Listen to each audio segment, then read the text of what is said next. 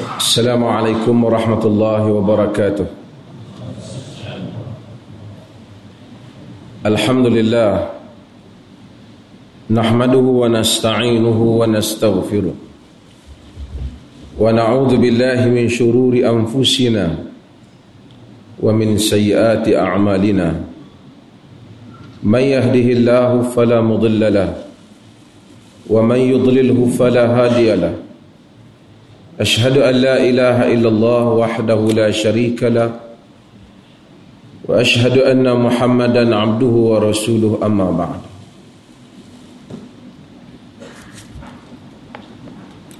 Di antara nama Allah Azza wa Jalla, sebelum kita baca dah, ialah Ar-Rafiq. Ar-Rafiq, Ar-Rafiq, dan orang Melayu ada juga yang bernama Rafiq.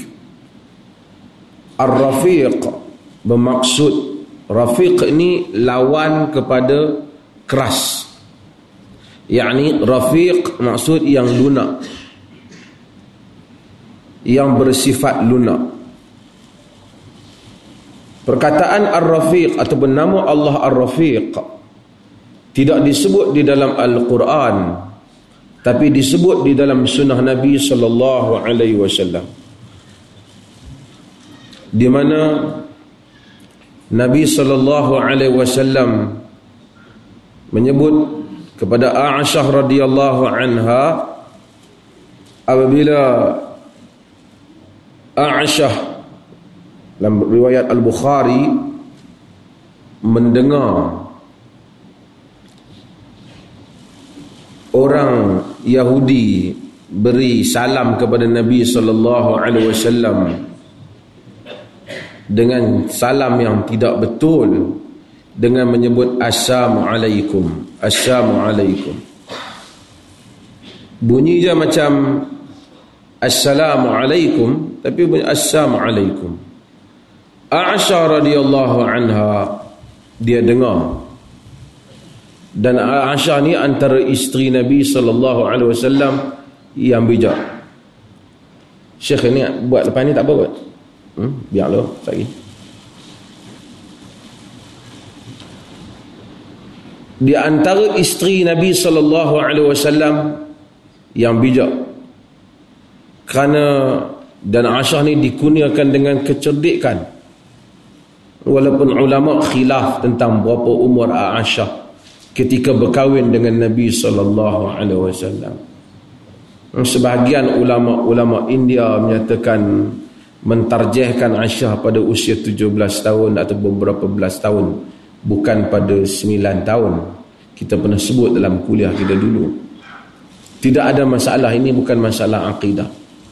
Walaupun sebahagian para ulama seperti Al-Imam Ibn Hajar Al-Asqalani memang menyebut umurnya 9 tahun. Dan kalaupun umurnya 9 tahun, kalau kita lihat kepada orang tua-tua dulu, mereka kahwin, hatta orang Melayu yang tubuhnya tidak besar, ada yang baligh 10 tahun, 11 tahun kahwin. Jadi perkara itu tidak terlalu ganjil. Tapi kalau kita terima yang beberapa belas tahun, 17 tahun atau lebih daripada itu, dengan mengambil kira pembandingan umur Asma' binti Abi Bakr, maka kemungkinan pada satu sudutlah kita akan selamat daripada tuduhan golongan orang barat yang menyatakan bahawasanya Nabi SAW kahwin dengan budak-budak. Tapi dia banyak tuduhan yang mereka lontarkan. Sama ada mereka lontarkan kerana mereka anti Nabi SAW, ataupun kerana itulah cara fikir mereka. Mereka tuduh pada banyak pihak. Saya baca tentang sosialis. Kerana Malaysia ada sosialis. Kalau kita baca tulisan sebahagian mereka yang defend sosialis, mereka kata sosialis ni lebih awal daripada Karl Marx. Sosialis ni, antara yang mengajak kepada sosialis ini ialah Nabi Isa. Dia kata kerana Nabi Isa mengajak zuhud, tidak memiliki harta, semua harta diserahkan pada masyarakat, maka itu sosialis lah. Dan manusia ni justify benda macam-macam. Sebab itu perlunya kejelasan pemikiran dalam isu-isu yang seperti ini. Saya sebut kerana saya pada 2 dengan 3 hari bulan ada jemputan daripada Dewan Bahasa, oleh Dewan Bahasa dan juga Sastrawan Negara Datuk Anwar Ridwan, untuk mengulas buku beliau Penyemberang Sempadan, cerita tentang perjuangan satu orang Kuala Tuntung, daripada Kuala Tuntung, yang menyertai komunis dan kemudian sampai ke Peking, duduk di China, lari duduk di China, kemudian pergi ke Rusia, kemudian lari ke Amerika, sehingga menjadi buruan, sehingga negara kita dah merdeka pun masih lagi dia dijadikan buruan, dan panjang cerita dah. Saya nak ceritanya dalam itu berbagai-bagai olahan tentang idea politik, sosialis dan kemudian kapitalis, demokrasi dan macam-macam. Manusia berjuang, dan bila manusia berjuang dia cuba justifikan apa yang dia berjuang. Sebab lu dalam agama, dalam Islam, dia tak suruh kita pi cari, pi buat salah, pi ambil dulu kemudian justify benda tu. Dia suruh kita cari panduan dulu, kemudian kita ikut benda tu. Setengah orang dia pi buat dulu, dia tunggu pemimpin cakap. Bila pemimpin cakap, dia tolong cari dalil untuk pemimpin. Bukan dia suruh pemimpin mari belajar dalil dulu kemudian baru buat rumusan terhadap apa yang dia nak putuskan. Tapi dia hang cakap dulu, dalil aku cari. Ini pengkhianatan terhadap dalil.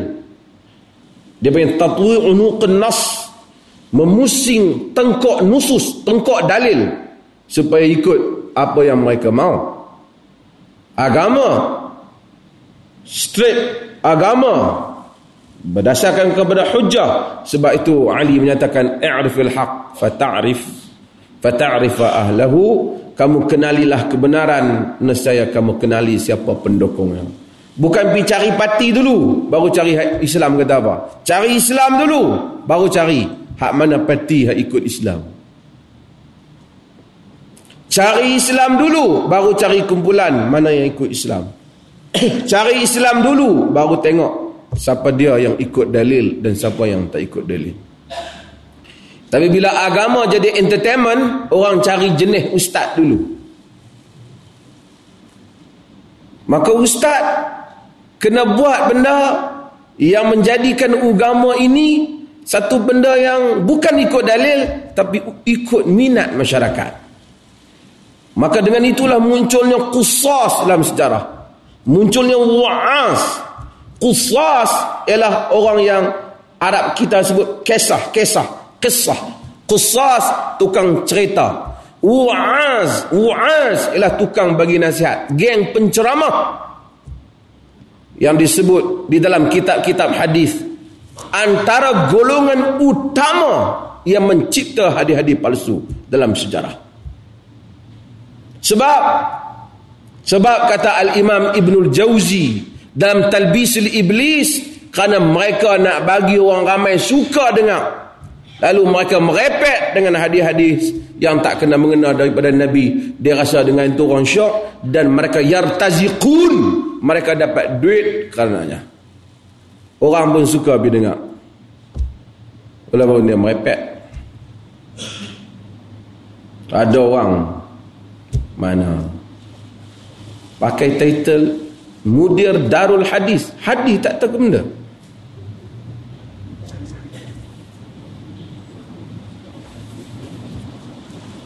Dia ingat hadis-hadis ni kat dia. Aisyah radhiyallahu anha, dia dengar orang kata assalamualaikum pada Nabi, rahtun minal yahud, sekumpulan Yahudi. Nabi pun dengar Bukan Aisyah kata assalamualaikum, maksud maut kepadamu. Nabi kata, Nabi kata waalaikum, kepada kamu juga. Tapi Aisyah kata assamu wal la'nah. Orang muda kan semangat kan? Tapi kita pun macam tu lah. Maksudnya dalam sirah Nabi matang lah. Nabi kan, Nabi. Tapi Aisyah isteri semangat, kerana dia semangat dengan perjuangan Nabi SAW. Tapi kalau suami semangat, bini kata janganlah bang, janganlah bang, kacau kita. Lagi duk kuih slow lah.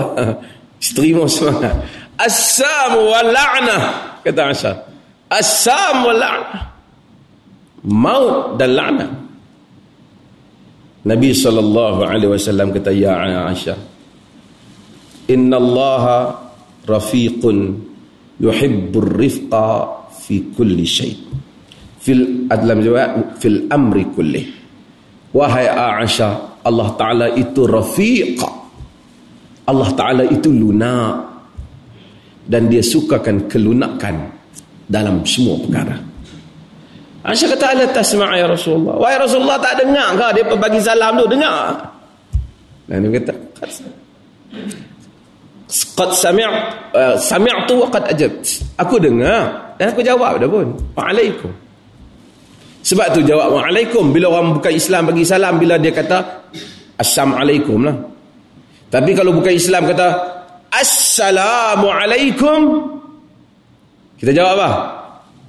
Waalaikumsalam. Yang tu pasal dia kata assam alaikum, tu Nabi jawab waalaikumsalam. Tapi kalau dia kata salam satu Malaysia, kita kata ikutlah, mudah-mudahan selamat Malaysia insya-Allah. Ingat bagi salam kat aku. Semua orang kadang-kadang saya tak rasa orang atas suruh. Tapi tengok hak kat bawah kan. Dulu salam hadari. Betul lah, salam satu, assalamualaikum warahmatullahi wabarakatuh, dan salam satu Malaysia. Hak tu kita tak tahu makna apa. Saya bukanlah ni, mungkin hak awal tu wajib jawab. Hak dia bagi salam satu Malaysia tu, hak tu tak wajib jawab. Dia bagi salam kat satu Malaysia.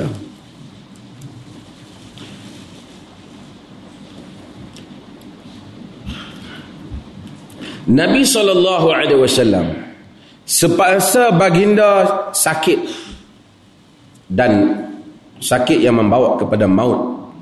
SAW balak yang paling besar, kata para sahabat, ialah mautnya Nabi SAW.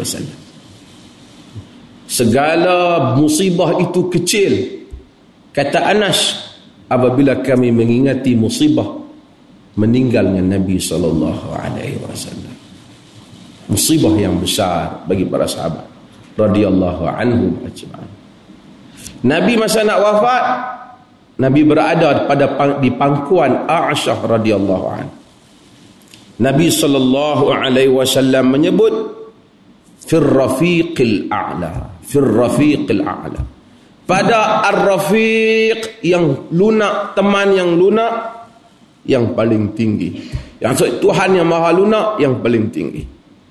Itulah ucapan Nabi pada akhir hayatnya. Maksud Nabi membuat pilihan, memilih Allah Azza wa Jal daripada memilih untuk kekal di dunia. Nabi tahu fir rafiqil a'la, kepada ar-rafiq al-a'la, al-a'la yang paling tinggi. Nabi tak kata riwayat TV3 ummati ummati ummati, itu tak kata. Nabi ada kata ummati, ummati, ummati, tapi bukan pada hadis tu. Nabi kata masa lain, masa Nabi duduk sihat, bila Nabi SAW sebut tentang ummati, umat dia, alam hadis kata innaka la tadri ma yahduthu min ba'dik, engkau tak tahu apa yang berlaku selepas daripadamu, dalam riwayat Al-Imam Ibn Bukhari. Tapi ummati, ummati, ummati, seorang kata, seorang ustazah kata, habis pakat duk kata. Tapi lah alhamdulillah saya tengok ada kesedaran. Yang keluar dalam TV pun agak cermat sikit hadis-hadis dia apa. Dulu kita berjuang lama supaya orang jangan riwayat hadis palsu. Ramai ada orang dulu, hak penceramah hak dulu dalam TV kata, walaupun dia hadis palsu tapi dia betul. Kita nak tanya apa yang betul? Kan? Apa yang betul? Walaupun dia hadis palsu dia baik, dia kata. Bila kita kata hadis bermaksud kita sandar kepada Nabi sallallahu alaihi wasallam. Ini satu penyataan. Kalau sandar perkataan pada orang pun tak boleh, kalau kontu tak kata. Tapi sandar pada Nabi lebih berat, sebab perkataan Nabi ada nilai wahyu. Ada nilai wahyu, divine. Ada nilai wahyu. Maka kita tak boleh sandar mudah-mudah pada dia. Sebab itu, man kadzaba alayya muta'ammidan falyatabawa maq'adahu minan nar. Hadis ini mutawatir. Siapa yang dusta pada aku dengan sengaja, siap tempat duduk dalam neraka. Walaupun niat dia bagus. Niat dia bagus. Nak bagi orang semua. Baca Quran umpamanya. Tapi dia tak boleh merepek benda macam tu. Dia tak boleh sandak kepada Nabi SAW yang bukan-bukan. Bila orang nak cakap tentang Nabi, mesti ketawa hadis ni. Tapi tengoklah TV, alhamdulillah ramailah. Walaupun kadang-kadang benda tu kita tengok betul. Katalah satu orang kata, pada akhir zaman dia buat reka. Nabi berkata dia reka lah apa-apa. Orang banyak main saham yang haram umpamanya, kata.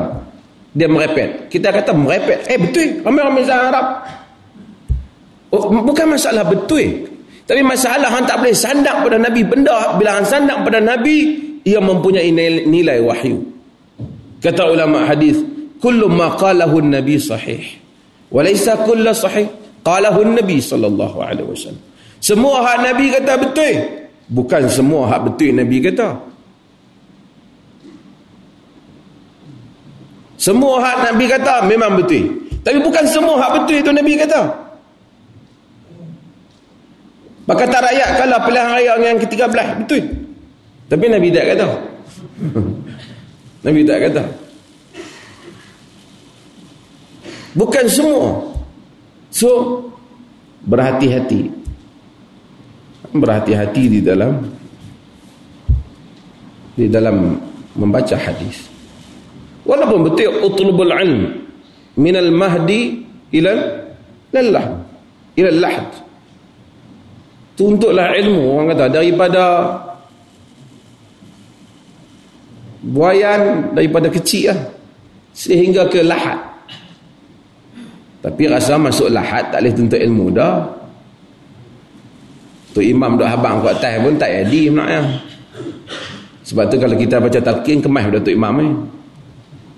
Tapi wahai fulan bin fulan, sesungguhnya nanti akan datang dua malaikat tanya. Senarai soalan aku tulis duk tepi hang. Hang study duk sementara. Masa nak main kami duduk tunggu kat atas, baca ingat sikit. Kita boleh tulis di kertas, suruh dia jawab.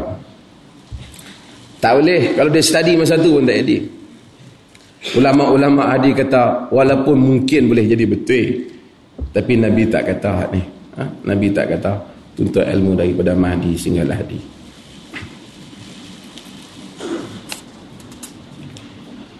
Perkataan rifq Allah Azza wa Jalla, antaranya ialah Allah Azza wa Jalla menjadikan kita, Allah lunak. Allah ini rafiqun. Antara yang dekat dengan makna rafiq ni ialah halim. Rafiq, halim maksud santun. Tuhan ni santun, dia tak kasar dengan kita. Ikut-ikut hak maksiat hak kita buat banyak, tapi Tuhan tangguh lama. Sampai dah kita buat maksiat daripada umur 20 tahun, 45 tahun duk hidup ni. Sampai 47 tahun taubat. Lepas taubat, Tuhan ampun pula. Lepas ampun, yubaddilullahu sayyi'atihim hasanat. Hak jahat dulu-dulu Tuhan tukar bagi jadi baik semua. Allah, tak ada lah Tuhan yang lebih pengampun. Tuhan janji. Mari 40 tahun kita baca tu taubat. Allah Ta'ala kata ulaika alladhina nataqabbala anhum ahsana ma amilu wa natajawazu an sayyiatihim. Mereka itu Tuhan terima hak terbaik mereka laku dan maaf semua hak salah. Allah Rafiq. Tapi macam mana ada orang hak Tuhan ampun? Ada orang kita tengok macam Tuhan tak ampun dia. Tuhan hukum. Allah Ta'ala Maha mengetahui. Kita kalau baca cerita orang main cerita kat kita. Saya hari-hari banyak, berpuluh-puluh, mungkin ratus email, macam-macam masalah orang di Malaysia ni cerita. Kita telah nak baca sebagian, baca orang tulis panjang sampai nama tempat, umur berapa, tak akan nak ingat. Baik, ingat umur para muhadis ni. Tapi manusia macam-macam, hak dia cerita, kita tengok dia cerita, tapi hakikatnya kita tak tahu. Kita baca satu orang, dia kata saya ni sebenarnya dulu kerja macam ni, lepas tu ni macam ni, lepas tu masalah main macam ni, lepas tu jadi macam ni, lepas tu jadi macam ni. Dia cerita. Kita kesian kat dia. Betul, kita kesian, Tuhan besar kita kesian. Tapi hakikatnya Tuhan lebih tahu tentang dia. Hak dia cerita mungkin pergerakan luar, tangan dia, mata dia, kaki dia. Hakikat yang tersimpan dalam dada dia, perasaan buruk dia, buruk sangka, permusuhan dia, jahat sangka dia dengan orang lain, Tuhan tahu. Kita duk tengok macam kita, macam tak patut dia kena macam tu. Memanglah kadang-kadang memang tak patut, tapi Allah lebih tahu siapa yang patut dan siapa yang tak patut. Pasal Allah tahu apa yang tertanam dalam hati setiap orang. Lalu Allah tidak zalim pada hamba-Nya. Jika ada hamba dia yang dia telah buka peluang supaya dia bertaubat, kerana Tuhan juga tahu tentang hakikat hamba tu. Dan kita akan jumpa sebagian hamba macam tak dibuka peluang untuk dia bertaubat, mati dalam keadaan dia tak bertaubat. Allah Maha tahu tentang hakikat diri dia. Yang mungkin kita katalah kesian kat dia tak dalam taubat, rasa macam tak patutlah. Tengok ada seorang lagi dalam taubat, macam dia tu teruk pada dia ni. Dia ni lagi teruk tapi dalam taubat. Dia tu tak teruk sangat tapi mati tak dalam taubat. Macam tak aci kita rasa. Kita rasa tak aci. Tuhan Maha mengetahui. Apa yang ada dalam dada dia, Allah tahu. Dan apa yang dia buat antara dia dengan Tuhan, Allah tahu. Dan kita tak tahu. Sebab tu jangan heran ada orang semayang kadang-kadang komplain Tuhan. Tuhan pun tak aci lah buat kaku macam ni. Dia duk rasa macam tu. Allah tahu. Kita tak tahu. Sebab itu maka Allah ini di samping itu dia Rafiq, dia bagi masa kat kita. Bagi masa. Dia Halim, dia Rafiq.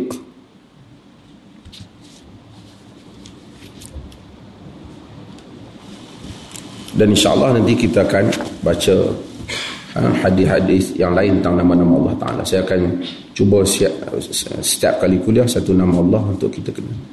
Untuk apa kita kenal banyak nama Allah? Supaya bila kita minta pohon pada Allah, kita ada fiqh doa. Fiqh doa. Setengah orang dia doa pada, dia sebut je dapat. Sebab tu Nabi SAW kadang-kadang tengok di kalangan sahabat yang bila doa pandai, Nabi bagi hadiah kat dia. Pasal pandai berdoa. Nabi pandai, dia sebut benda-benda yang dia sebut Tuhan suka. Antaghfiq doa ialah panggil Allah dengan asma'ul husna yang kena pada masa dia. Kita buat salah, kita takut Tuhan hukum kita, kita tanya ya Halim, ya Rafiq, ya Tawwab, ya Ghafur, ya Rahim. Oh, Tuhan sayang kat kita, dia maafkan kita. Kita cari yang sesuai. Dengan kena, bila kita belajar nama dia, maka kita rasa dekat bila kita menyebut nama-nama itu. Orang tanya, saya sebut itu apa khasiat nama-nama Allah? Semuanya ada khasiat. Walaupun Nabi tak sebut 5 kali jadi ini, 6 kali jadi ini. Sesiapa yang menyebut nama Allah selalu memilih nama-nama tertentu dan selalu dia memanggil, dia akan mengetahui tentang kehebatan nama-nama Tuhan. Tentang kehebatan nama-nama Tuhan. Wallahu ta'ala alam. Kita sambung hadis minggu lepas. Kita cerita tentang Nabi Isa AS yang duduk di Bukit Tur kerana kedatangan Ya'juj dan Ma'juj, dan kemudian Ya'juj dan Ma'juj telah dimusnahkan oleh Allah Subhanahu Wa Taala setelah Nabi Isa AS dan orang Islam bermunajat kepada Allah, di mana Allah Azza wa Jalla menghantar nazf. Nazfun iaitu ulat, ya, macam ulat ada di tengkuk unta ataupun di tengkuk binatang ternakan. Nazf macam tu, ulat yang macam tu duduk di tengkuk, di tengkuk Ya'juj dan Ma'juj. Kemudian mereka musnah sehingga terlalu busuk, habis bumi. Nabi Isa nak turun pun tak boleh dengan orang yang beriman. Ni geng-geng yang tak terpengaruh dengan Dajjal. Geng-geng yang tak terpengaruh dengan Dajjal. Nabi Isa berdoa pada Allah dan juga kaum muslimin berdoa kepada Allah, termasuk Mahdi. Maka dengan itulah Ta'ala hantar apa? Hantar burung. Burung yang besar, dan burung ni kutip habis bangkai-bangkai Ya'juj dan Ma'juj dan dibuang di tempat yang lain. Sehinggalah bumi dah tak ada lagi kesan Ya'juj dan Ma'juj. Sambung hadis. Summa yursilullahu mataran la yakun minhu baitan madaran wala wabar fayaghsilul arda hatta yatrukuha kazzalafah. Kemudian Allah Ta'ala hantar hujan. Allah. Ni akhir zaman ni. Allah Ta'ala hantar hujan yang mana tidak ada rumah daripada madar wala wabar. Madar ni rumah yang dibuat daripada tanah. Hadis-hadis ni Allah Ta'ala alam. Dan wabar ialah rumah yang dibuat daripada bulu, macam orang Badui buat rumah. Wallahu Ta'ala alam. Kalau kita tengok pada Ya'juj dan Ma'juj mai, dia musnahkan semua. Dan manusia kehidupan jadi rosak. Sebab yang saya sebut dulu, hadis tak sebutlah, tapi isyarat daripada hadis-hadis ni macam menggambarkan manusia balik pada zaman awal balik. Tak ada dah teknologi rumah hebat, rumah besi, masjid besi, tak ada. Jadi semua Nabi cerita habis. Rumah-rumah ni jadi macam dulu balik. Manusia pun barangkali guna senjata, senjatanya pedang, naik kuda balik, musnah. Dan ini kita sebut, ini bukan saja hadis sebut, bukanlah orang barat tu bukti kebenaran hadis. Tapi orang barat pun bila mereka buat filem, saya kata dulu, mereka pun andai macam tu jugalah. Akhir zaman musnah, semua dah tak ada, orang guna senjata balik dan seumpama. Kata hadis lagi, fayaghsilul arda hatta yatrukuha kazzalafah. Hujan turun, dia basuh bumi sehingga dia jadi bagaikan zalafah ni, bagaikan cermin, lincin, habis. Subhanallah, tak tahulah lebat hujan tu macam mana sehingga dah tak ada apa. Tapi kalau kita tengok macam mana tsunami pukul bumi, tinggal lincin, maka kita tahu tak boleh ayak boleh pukul permukaan bumi sampai lincin.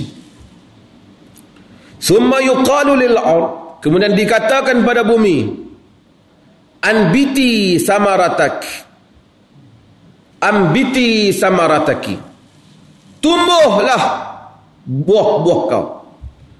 Allah Ta'ala kata, ni hak Tuhan kata kepada bumi. Sebelum ni tumbuhlah pokok-pokok. Siapa kata? Dajjal. Dajjal kata, geng-geng hak ikut Dajjal. Ada lagi, kita dapat bayangkan tempat yang Nabi kata Isa nak turun. Pasal Nabi Isa ada turun di mana? Di Damsyik. Dan sebahagian riwayat, termasuk riwayat Imam Ahmad, mengisyaratkan macam mahsyar itu tempat dia ialah di Syam, di tempat nak perang lah ni. Itu akan jadi mahsyar. Wallahu Ta'ala alam. Akhir zaman macam mana nak berlaku, perang dunia macam mana, dan di situ manusia akan dihimpunkan. Manusia akan dihimpunkan.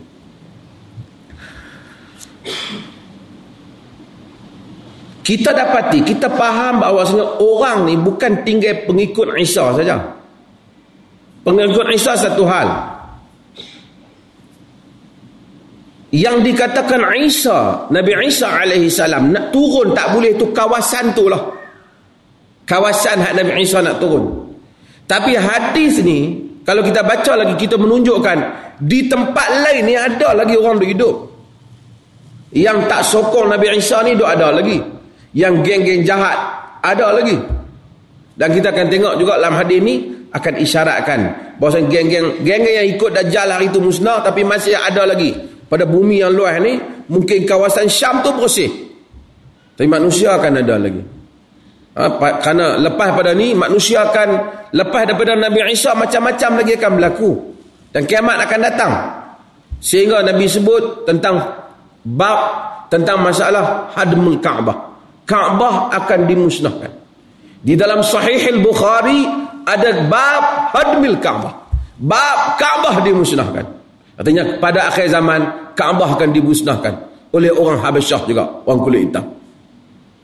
Tapi hadis juga menunjukkan Nabi Isa AS dia juga akan pergi tawaf di Kaabah, menunjukkan hadmul Kaabah berlaku selepas Isa. Dan Nabi Isa akan duduk atas muka bumi berapa lama? Berapa tahun? 40 tahun kan?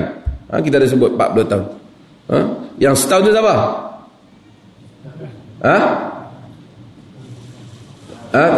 Yang sebulan tu apa? Dajjal berapa hari? Dajjal 40 hari. Dajjal selama 40 hari. Yang ni 40 tahun. Okey. Waruddi barakataki, dan kembalikanlah keberkatanmu. Perkataan berkat, berkat ialah yakni numu, nama. Berkat ni benda tumbuh. Sebab itu kita kata berkat, Allah berkat benda ni, dapat duit sikit pun berkat. Berkat ni dia bukan hang omai duit berkat hang kat aku, bubuh-bubuh dalam poket, seminggu ambil balik, dia berkat dah, aku simpan dah jadi 500 ya. Dia bukan berkat. Berkat ni Allah apabila berkati sesuatu, ajaib dia akan jadi. Kalau dia berkati rumah tangga, bahagia. Dia berkati makanan, makan sikit, baik, sihat, alhamdulillah, gembira. Dia berkati harta, rasa memadai dengan harta kita, rasa cukup. Hak mana, hak keperluan, banyak tu ada, cukup. Ada orang gaji 2,000, Tuhan berkat dah. Dia semua ada. Orang keseronokan ada, kebahagiaan ada, hak makan semua ada. Makan ada orang gaji 40,000, duk serabut kita tak cukup.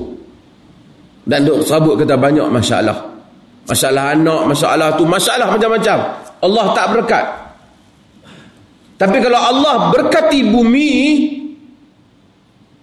maksudnya sebiji pokok yang ditanam, dia naik membesar, cantik, rimbun dan macam-macam, dia tumbuh. Dalam hadis ni dia kata, kembalikan keberkatanmu, fa yauma idzin ta'kulul isabata minar rumah minar rumana. Pada hari itu isabah, dalam bahasa Arab ni isabah ni maksud beberapa orang, 9 orang sampai 40 orang boleh panggil isabah. 40 orang boleh makan sebiji ruman. Sebiji apa? Delima. Agak-agak delima tu besar mana? Tumbuh. Bumi berkat. Tadi dah licin ni, pokok tumbuh, sebiji delima Nabi kata boleh makan sampai 40 orang. Kita tak tengok lah, tapi kita percaya lah Nabi abang. Kita percaya. Tak, orang kata, takkan kot hantar sahabat itu. Ada buah labu punya besar, kan? Orang boleh makan. Tuhan yang menumbuhkan. Biji kecil lah, asal Allah Ta'ala tumbuhkan macam-macam.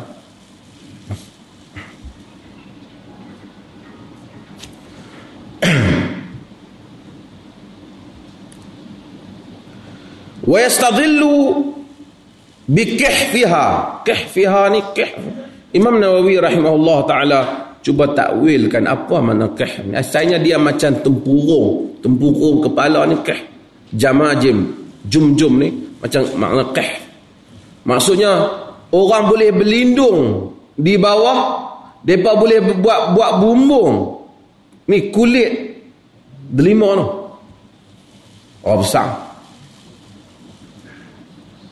Zaman dulu ada benda dalam hadis yang lain, sahabat cerita mereka jumpa Hud, depa jumpa ikan paus masa zaman Nabi SAW.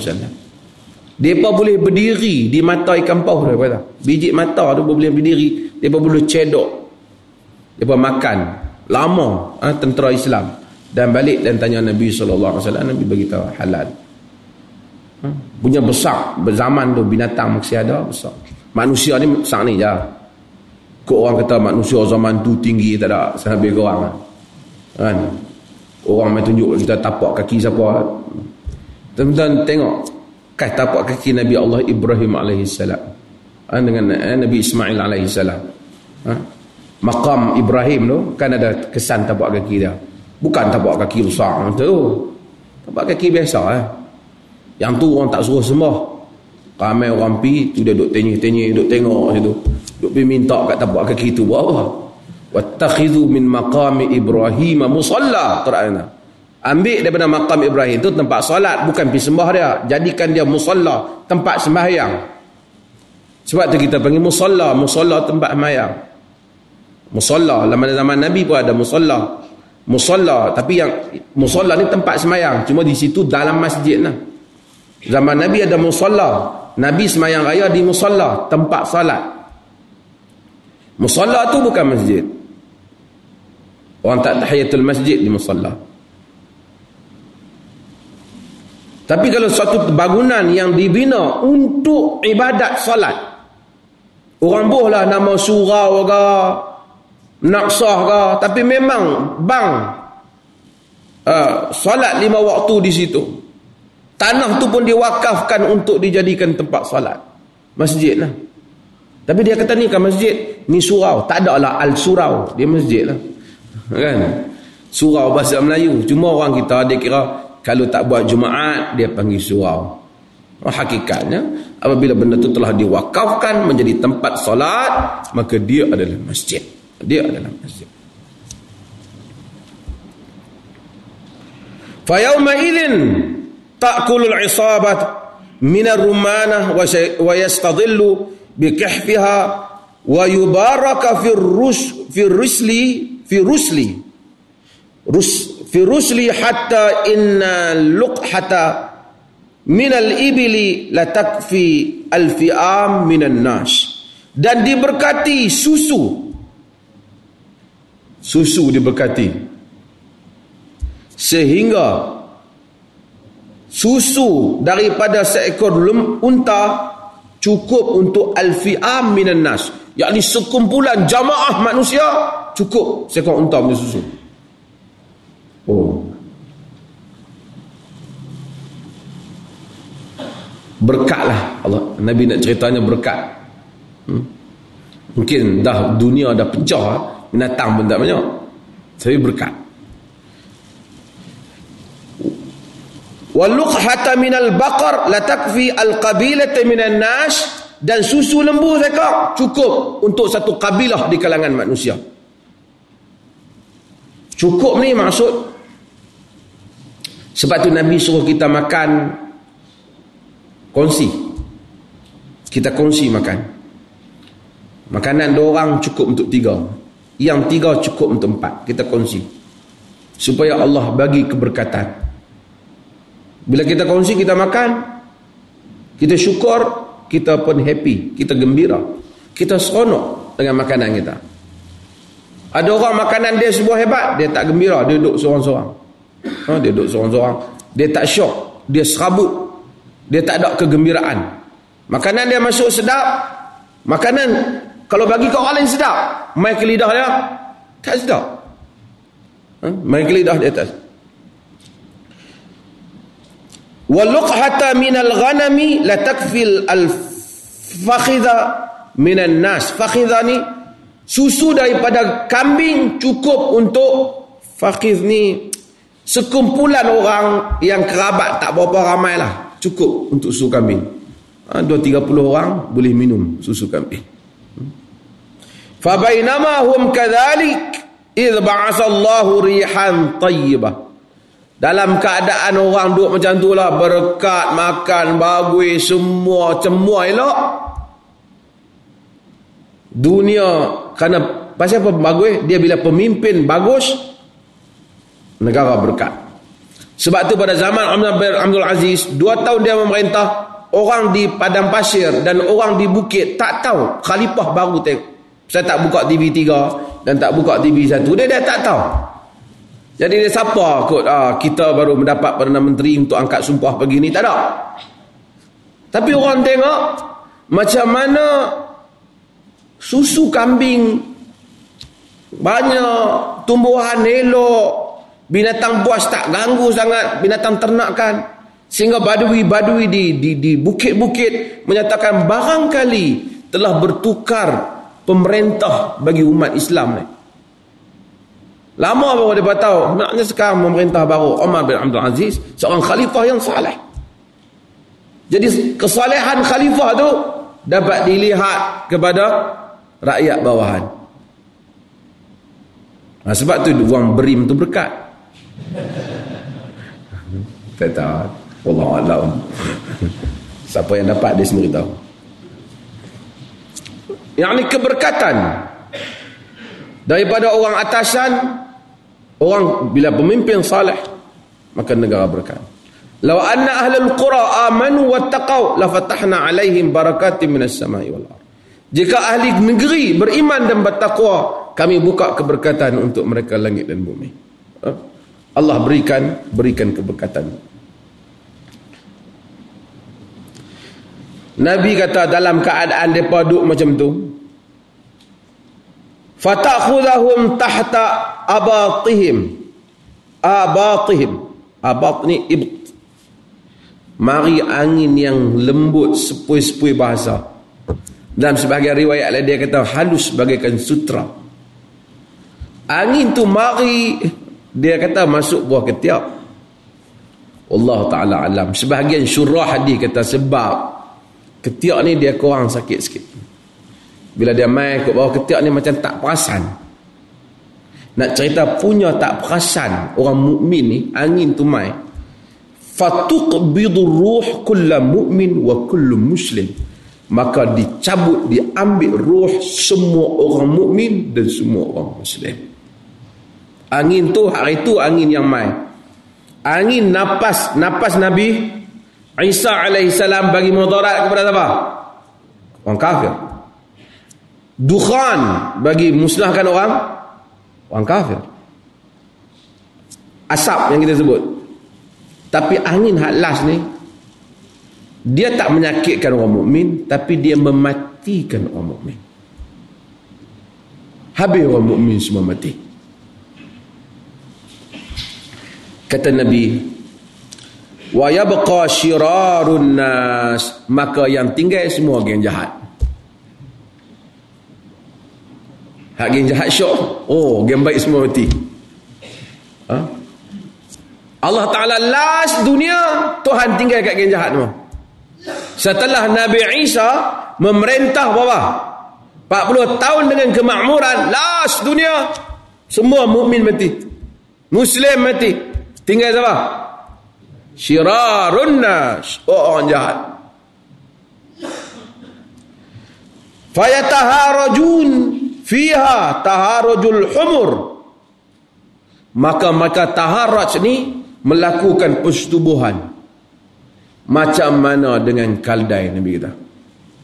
Maksudnya zina kat tepi jalan. Dalam riwayat lain dia boleh tukar-tukar bini pasangan dia, zina tepi jalan. Patut Nabi kata, fa alaihim taqumus saah, di atas mereka itulah berlakunya kiamat. Jadi harilah kiamat, orang mukmin tak tengok. Semua yang tengok semua geng yang telah melakukan kejahatan. Lagi ada orang dok beriman Allah Ta'ala ni, buya arkam weh, tak kiamat lagi lah.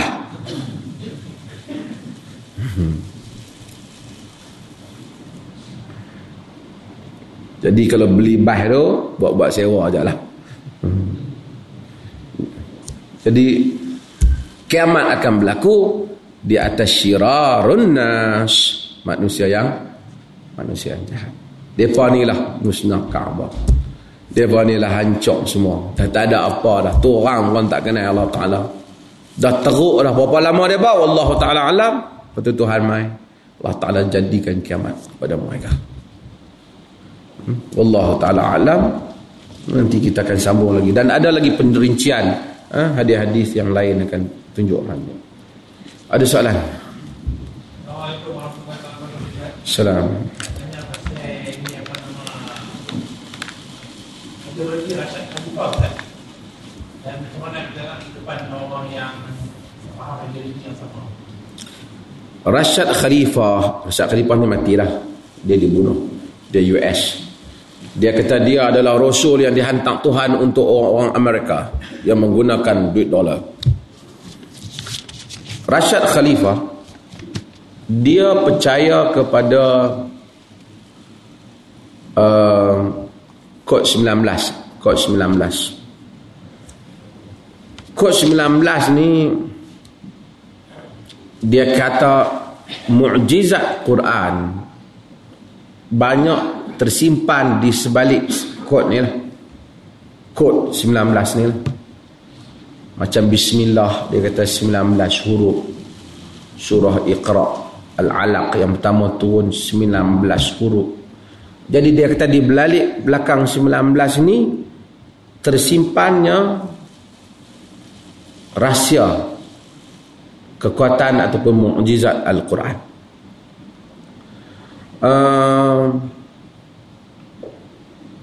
Ramai orang jawab. Mereka ni golongan sebenarnya sebelum Rashad Khalifa dalam sejarah Islam, hatta Al-Ghazali juga dikritik dalam hal ini. Masalah hurufiyun. Hurufiyun apa? Masalah numerologi, masalah kepercayaan tentang huruf. Bahawasanya huruf ni mempunyai rahsia dia yang tersendiri. Sebab tu sebahagian macam di India dan kedai-kedai mamak juga. Bukan mamak tak bagus. Mamak bagus kalau kita tak pergi makan kedai dah. Tapi nak cerita kedai-kedai mamak juga ada 786. 786 tu juga mewakili kod kepada Bismillah. Di India golongan Brelwi sembah kubur. Brelwi mereka juga suka pada kod. Dalam sejarah kurun yang keempat, saya ingat kurun ketiga ke keempat mula muncul tentang orang-orang yang percaya. Kita tengok kadang-kadang rajah-rajah orang buat kan, tulis huruf, bukan tulis angka 4, dia kira dia campur-campur. Bukan saja orang Islam, bukan saja geng-geng ahli-ahli hurufiyun yang percaya huruf ni percaya. Kita tengok dalam masyarakat Cina, mereka percaya tentang sial majal huruf juga. Umpamanya nombor apa dia tak mahu, nombor 4 dia tak mahu. Jadi kita tengok kebagunan dia apa, nombor 3, lepas tu 3A, lepas tu nombor 5. Kita cari tingkat 4 mana. Dia kata kalau 4 mai seh. Jadi Rashad Khalifa pun dia mungkin tak sampai, dia sebahagian dari kepercayaan tu. Tapi dia percaya tentang rahsia huruf 19 ni. Dan dia proof lah. Oh, yang ni 19, yang ni 19. Dan dia percaya bahawasanya ajaran apa pun, ajaran apa pun, kalau entah ambil, kalau dia argue entah, dia argue kita, dia hujahkan kita. Pada satu bab dalam ajaran dia, kemungkinan kita nampak macam kuat. Mungkin dalam bab tertentu macam dia ada hujah. Walaupun tak pasti macam dia ada hujah. Tapi ajaran hendaklah dilihat kepada keseluruhan. Macam Syiah buat contoh. Syiah. Kalau kita ambil Syiah main cerita tentang kasih sayang kepada apa? Keluarga Nabi, keluarga apa. Dia nampak macam cantik ya. Tapi bila kita tengok Syiah tu keseluruhannya, dia main bab-bab hak lain, dia merepek sungguh-sungguh. Tapi kalau dia main kat cerita, dia cerita Nabi Ali sayang, Nabi sayang Ali, Nabi sayang Hasan dan Husin. Kita tengok, bagus dia ni ajak. Pasal dia ajak berbab tu. Sebab tu agama, kebenaran tu kita lihat pada pakej yang lengkap. Untuk kita iktiraf satu ajaran. Tapi untuk kita nak iktiraf kebenaran secara juzuk, tak apalah. Kita boleh kata sebahagian daripada ajaran agama tertentu tentang konsep berbuat baik pada ibu bapa benar umpamanya. Kita boleh kata Nabi SAW setuju, Nabi suka dengan perjanjian yang dibuat di rumah Abdullah bin Jad'an, dan riwayat Al-Imam Al-Baihaqi dan juga At-Tahawi. Nabi SAW cerita, laqad syahadtu hilf fudul bi baiti Abdullah bin Jad'an, law du'itu bihi fil Islam la ajabt. Aku tengok perjanjian fudul, perjanjian di mana Quraisy berjanji untuk menentang orang-orang yang zalim, yang menindas orang yang lemah, di rumah Abdullah bin Jad'an. Masa Nabi tak jadi rasul lagi. Nabi kata, kalau aku dijemput sekali lagi masa dah Islam ni, aku pergi sokong. Walaupun yang buat tu geng-geng pembesar Quraisy. Sebab bab tu betul, tapi Quraisy suruhannya dengan berhala sesat apa semua ni tak betul. So kita mesti ada horizon yang luas di dalam gambaran yang luas di dalam menilai. So bila kita bila orang pergi hujah dengan Syiah, dia balik hak dia kata tu betul lah ustaz. Kita kata mungkin dia betul bab tu. Bab tu kadang-kadang bab yang dihujahkan kita bukan bab akidah. Dia main hujah tentang masalah boleh sapu kaki umpamanya. Faghsilu wujuhakum wa aydiyakum ila al-marafiq famsahu bi ru'usikum wa arjulikum. Karena ada qiraah wa arjulikum. Walaupun qiraah wa arjulakum wa arjulikum. Waktu dia kata nak riwayat sapu. Kita kata itu masalah sapu kepala dan sapu kaki. Syiah dia sapu kaki. Dia tak basuh kaki berdasarkan ayat yang dia takwil yang demikian. Dia kata dari segi dari segi qiraat dan dari segi lughah itu andaian dia. Kita benda ni dalam ahli sunnah dianggap sebagai khilaf fiqih ya, khilaf fiqh. Hatta muta'ah. Kadang-kadang dia main hujah. Satu orang kata, muta'ah ni perkara yang keji, jijik, yang sangat hina. Saya kata entah pun tak boleh kata begitu, entah jangan emosi. Kerana Nabi pernah membenarkan muta'ah. Takkan pernah dalam satu masa Islam membenarkan perkara yang keji. Tapi bila entah emosi, dia akan kata, mana boleh Nabi pernah kata Nabi benarkan benda yang keji. Dia ada point lah. Tapi kita kata ya, tapi kemudian dia mengharamkan kerana tidak ada masalah dah. Hak tu betulnya. Entah duk pikir-pikir dia pasal. Tapi muta'ah hak cara hangpa buat tu tak elok lah. Tapi hak Nabi tu muta'ah sebagai satu hukum awal, tak boleh kita kata benda yang buruk dan keji kerana mustahil Rasul pernah membenarkan benda yang keji. Kerana dalam ahli sunnah sendiri kata Nabi membenarkan muta'ah kemudian melarangnya. Jadi cara kita hujah, kita emosi, kita pergi hujah, akhirnya kita yang salah. Macam orang tak tahu, dia pergi hina imam-imam yang 12 Syiah. Hang tak boleh, hampir marah kat Syiah dah. Hak 12 tu imam tu ahli sunnah iktiraf belaka. Ja'far As-Sadiq, semua Musa Al-Kazim, ahli sunnah iktiraf mereka. Cuma Syiah telah nasabkan benda mereka, sandarkan benda-benda hak Syiah kata depa tak kata. Di sisi Syiah ialah perkataan para imam itu al-ma'sumin sama darjatnya dengan hadis. Pasal dia ada dua bahagian. Dia panggil para imam ni tak dapat wahyu daripada, tapi dapat ilham. Ilham tu pun daripada Tuhan juga. Sebab tu dia kira hadis imam tu sama dengan kata-kata Nabi SAW. So macam itulah juga Rashad Khalifa ni sesatlah. Dia dibunuh.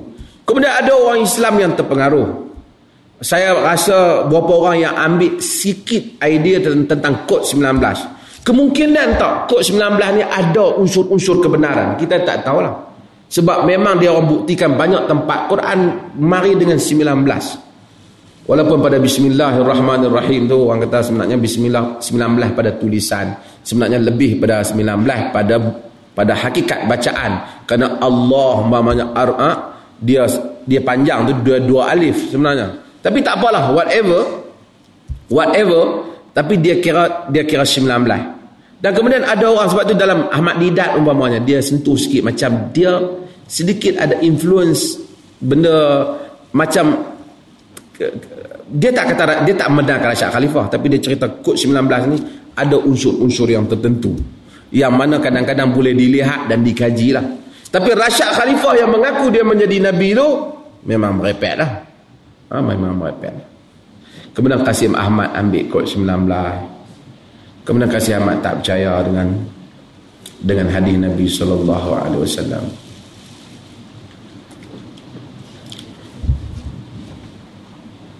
Ada soalan? Nanti tu panjang cerita. Nanti insya-Allah ada salam.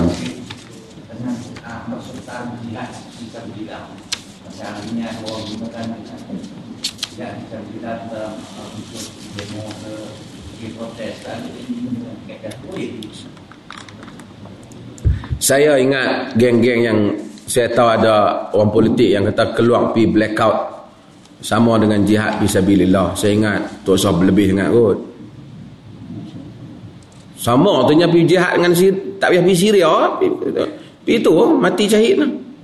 Artinya orang kalau siapa-siapa pi blackout ni mati tak payah duk kapan apa. Mati syahid fisabilillah. Jangan cakap bagi tapi-tapi hit. Nak berpolitik pun saya tak kira siapa. Soalnya kalau entah kata kalau orang tu mati kemalangan maka dia dapat pahala syahid, tu cerita lain.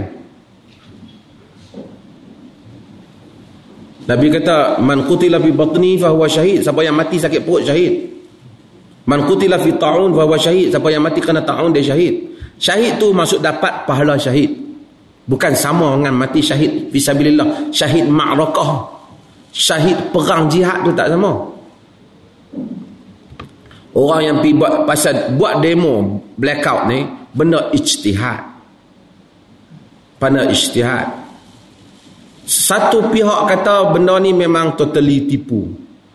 Ada pihak yang mungkin kata benda ni tak tipu, tapi proses tu mungkin tipu.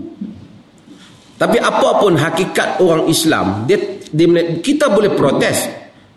Kita boleh hak untuk berkumpul, hak untuk berhujah, tak ada masalah. Tapi janganlah sampai kata macam jihad fisabilillah. Saya bantah. Sebab tu TV3 tanya saya tak kata saya bantah. Kita jangan buat kerana asalnya perkataan jihad fisabilillah ni maksud bila mati entah mati syahid. Ana bimbang sehari budak-budak muda keluar daripada fikir nak pergi mati. Jaga. Nak kritik boleh, kita tak kata tak kritik boleh, tak saya tak kata macam di Saudi. Di Saudi ni pun satu hal. Di Saudi ulama bukan ulama dia, sebahagian ulama-ulama literalis Saudi ni membantah wanita nak dibenarkan oleh kerajaan Saudi untuk bekerja. Tuan-tuan tahu bekerja ni depa sebelum ni bekerja sebagai di kedai, maksudnya boleh jaga kashier, boleh pelanggan mai macam kita orang perempuan jadi kedai. Dalam sejarah Islam pun Khadijah meniaga, ramai orang meniaga pun. Tapi di Saudi dipaharamkan. Bila haramkan, bila raja dia hak baru ni fikir polisi nak bagi, pasal Saudi ada hadapi masalah, ada rungutan masalah pendapatan rakyat juga. Nak bagi produktiviti ni ramai. Sekolah universiti perempuan ramai di Saudi, ramai perempuan dah mula terpelajar. Dulu ulama-ulama dia tak bagi orang perempuan belajar, depa macam kita lah. Ni depa orang dah terbuka internet, perempuan pergi belajar, tak kira. Bila dah tak bagi, bila dah kerajaan nak bagi, golongan literalis yang kata haram demonstrasi ni pi buat demo.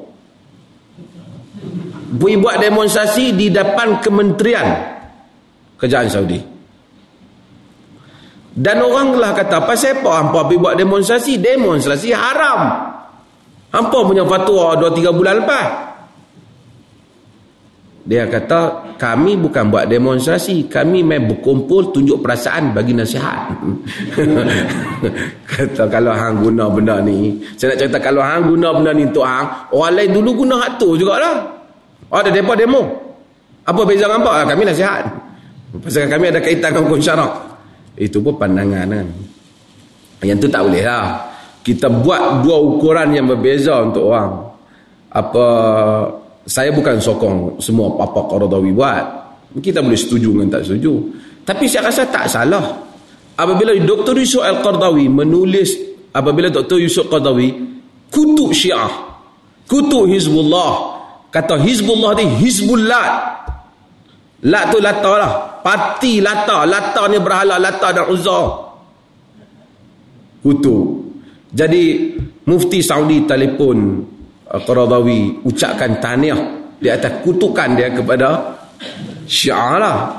Alhamdulillah. Dan Mufti Saudi Syekh Abdul Aziz Ali Syekh, satu orang yang Masya Allah, saya pernah jumpa dia dan pernah saya pernah dengar dia terus. Kita pernah ziarah dia. Dan memang satu orang yang bagus, terbuka. Dia kata, kalau Qardawi, bagi pertama dia ucapkan terima kasih kepada akhuna, saudara kita, Syekh Qardawi dan seumpamanya. Kerana dia macam perbetulkan balik pandangan dia pada Hizbullah. Dan Mufti Saudi kata, membetulkan pandangan untuk mengambil pandangan yang lebih tepat itu bukan perkara yang pelik bagi orang seperti Qardawi yang merupakan orang yang mencari kebenaran. Hal ini telah dilakukan oleh ulama-ulama besar sebelum ini. Maksudnya dia nak ambil hati tu, abang. So tak ada masalah. Raja Naib apa? Putera Mahkota Saudi pun hubungi Qardawi. Terima kasih atas penderian itu. Barangkali saya tak tahu macam mana Qardawi pun ambil kesempatan tulis surat balik kepada Raja Saudi, cadang kepada dia, benarkanlah wanita Saudi bawa kereta. Pasal di Saudi dia haramkan bawa kereta. Saya ada kawan Saudi dan ada kawan lelaki perempuan pun di Saudi. Bila mereka nak main jumpa kita, dereba lelaki dia terpaksa bawa. Kerana wanita dia haramkan bawa kereta. Saya rasa dia tulis surat tu, pandangan dia, dia kata tidak ada dalil daripada Quran dan Sunnah yang mengharamkan wanita menunggang, pada wanita menunggang kuda, unta pada zaman Nabi. Saya tengok jawapan Pak apa Al-Barak tu kepada Qardawi tulis. Pertama kata dia, Nabi ajak, min husnil islami mar'i tarkuhu ma la ya'ni. Tanda baik Islam satu orang, jangan masuk campur hal orang. Hang negeri lain jangan masuk campur negeri kami. Ulama dia pergi jawab macam tu. Dia tulis ada kenyataan dia kena.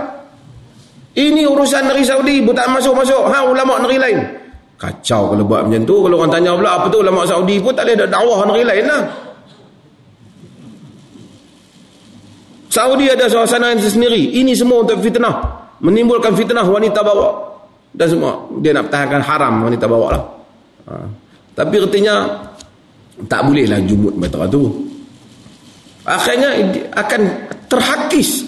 Pemikiran yang bagus tentang ibadah menurut sunnah semua akan tenggelam disebabkan kejumudan di dalam amalan. Kemudian nama amalan.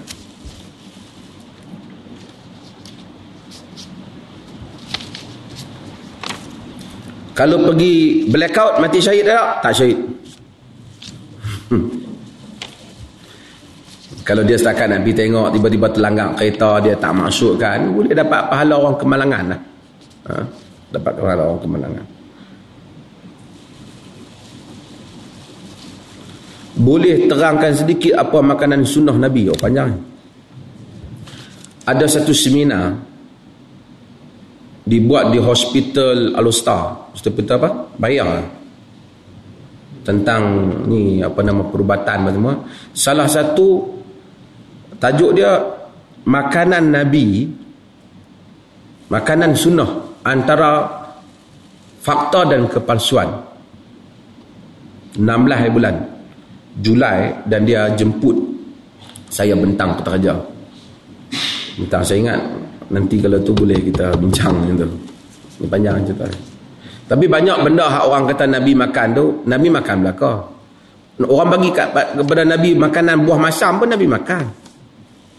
Wanita di Khaybar telah bagi kepada Nabi kambing yang dia masukkan racun, Nabi makan dan Nabi terkena racun. Sebab itu sebahagian para ulama menyebut Nabi termasuk orang yang syahid. Sebab Nabi masa nak meninggal, kata dia masih terasa racun wanita Khaybar.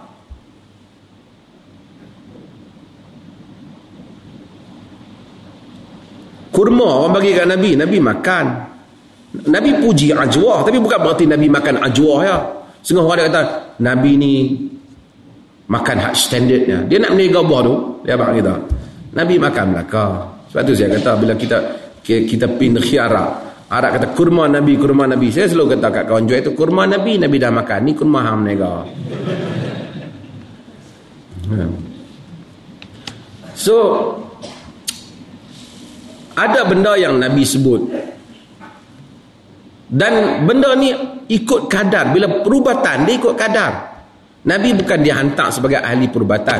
Ibn Khaldun dia mempunyai pandangan yang berbeza dalam hal ni. Dia kata nak hadis-hadis perubatan tidak termasuk dalam wahyu pada pandangan Ibn Khaldun. Ini adalah hadis Nabi berinteraksi dengan kehidupan. Macam orang kata habbatu sauda, Nabi memang kata habbatu sauda syifa' min kulli da'. Ubat daripada ubat syifa tu pun dengan sirah yang dia panggil bukan asyifa, maksud ubat pemutus, tak syifa. Dia boleh memberi ubat kepada setiap jenis penyakit. Macam mana nak jadi ubat kita tak tahu, hang kena tanya orang pandai lah. Sebab tu Nabi suruh Al-Harith bin Kaldah berubat walaupun dia bukan Islam, tapi dia pandai, dia boleh ubatkan sahabat yang lain.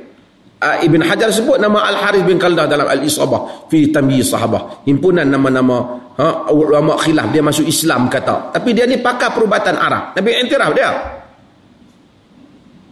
kita ustaz dulu mengaji, ambil sains, ambil SPM biologi pun dapat cangkul ya, fizik pun buat pening dia kan, lain orang cerita lain kita jawab kan. Tiba-tiba main meniaga perubatan pula dah. Pi habak makan habatu sauda, bubuh kapsul banyak ni, makan sehari 5 biji. Kau tu makan panas demam macam tu. Hang bukan ahli perubatan, hang duk pergi menerai apa-apa. Al-Imam Ibn Qayyim Al-Jauziyah dia tulis buku dia Zadul Ma'ad jilid yang keempat atau At-Tibb An-Nabawi, sebahagian orang asingkan buku dia. Dia sebut tentang perubatan Nabi. Dia kata hak ni ubat ni sesuai untuk neri sejuk. Hak ni ubat hak Nabi kata ni sesuai untuk neri panas. Sampai Ibn Qayyim kata ni tentang apa demam panas. Nabi kata fa'abriduhu bil ma', sejukkan dia dengan air. Ibn Qayyim kata hak bubuh hayang ni ni untuk neri-neri yang panas. Ada neri-neri, ada jenis-jenis demam panas tertentu. Ada demam panas lain yang kita picura ayam macam tu lebih memberi mudarat kata dia.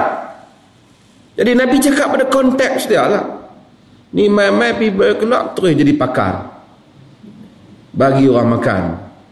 Lepas tu saya ni hak Nabi kata pun makan tak jadi. Lah kali makan ubat Cina juga yang jadi. Macam Nabi pula koman ubat Cina sesek. Bukan Nabi ubat sesek koman. Hang duk merepet buat apa? Nabi bukan main nak bagi ubat tu kan. Dia bagi syifa'un lima fis sudur. Dia mengubat apa yang ada dalam dada kita, iman, taqwa, hidayah. Yang lain tu Nabi tak main pun orang demam orang berubat dah. Bukan kata manusia sebelum Nabi semua pakat duk demam tak buat apa, duk tunggu Nabi main habaq ubat dah. Negeri Cina dah ribu-ribu tahun semua pakat cari ubat dah.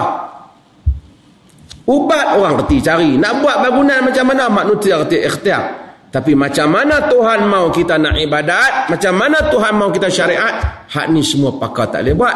Yang ni perlu wahyu, yang ni perlu rasul. Hak tu Nabi datang. Yang duk pergi kempen dia punya makan buat apa? Kempen lah hidayat dia.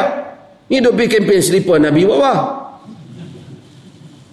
Setback tabung haji tak jual dah lah. Tapi kau tu pun dan kaya Ustaz. Pandai buat duit ni tak boleh lawan dengan Pak Ustaz cerdik. Geng Tok Sami Jepun kalah. Walaupun yen dia mahal pada ringgit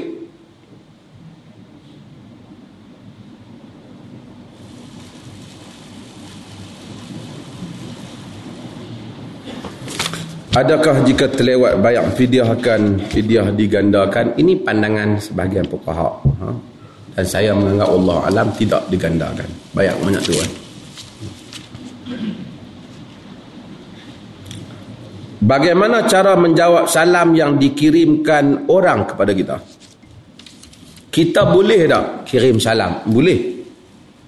Dalam hadis, Nabi sebut kepada Khadijah, Inna Jibril qara'a alaikis salam. Sesungguhnya Jibril baca salam padamu.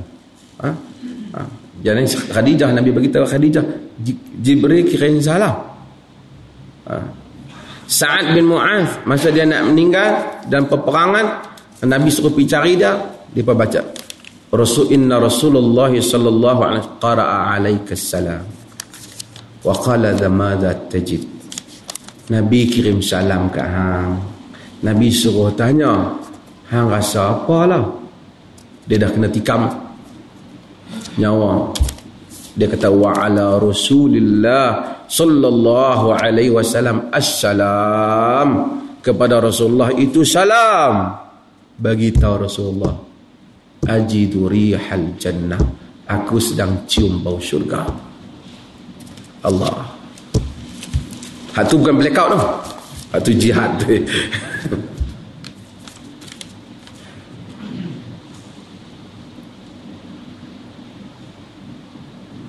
apa soalan ni?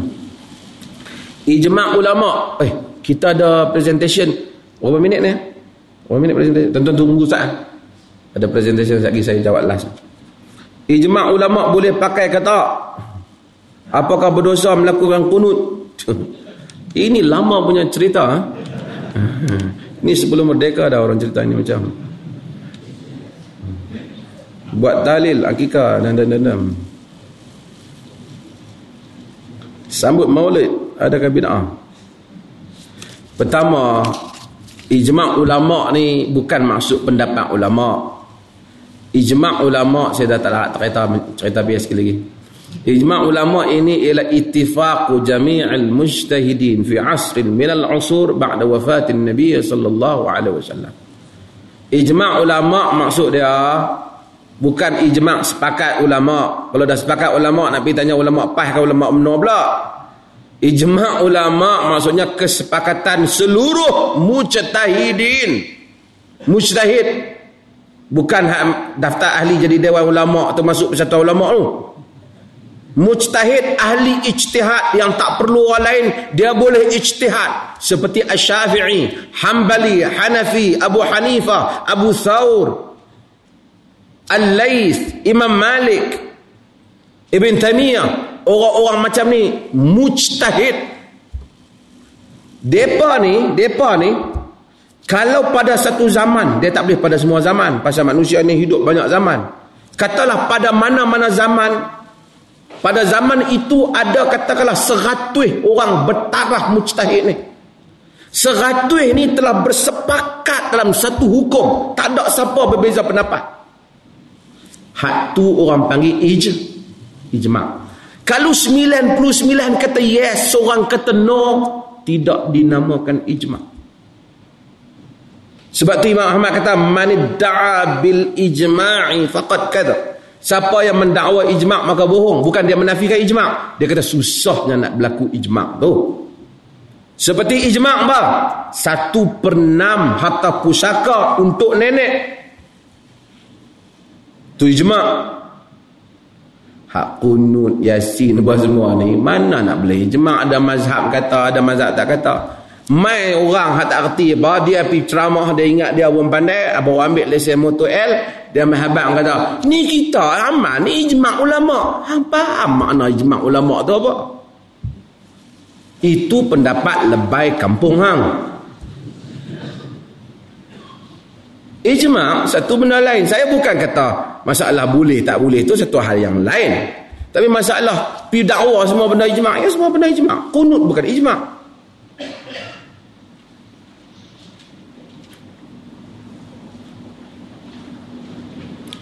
Kalau orang tu ustaz atau guru, kata mufti pun sekali, hak duk ada kat Malaysia ni ke, hak mana setakat ni bukan mujtahid lagi. Semua hak duk buka kitab orang ni. Duk kata, Nur kata, hak tu. Kata Dr. Qardawi, ijma'ul muqallidin la yu'tabar. Ijma' geng hak duk ikut orang tak pakai. Ijma' hak jadi ijma' tu mujtahidin. Dia kena tarah macam Imam Syafi'i, Hanbali tu. Depa tu kena ijma'. Setakat hak duk baca ayat malam-malam Jumaat tu, ah ni sepakat ni mendapat ijma' ulama, tak pakai. Dia ada jamak solat semua daripada ijma'. Dia ada ijma', dia ada jima', semua makna lain-lain.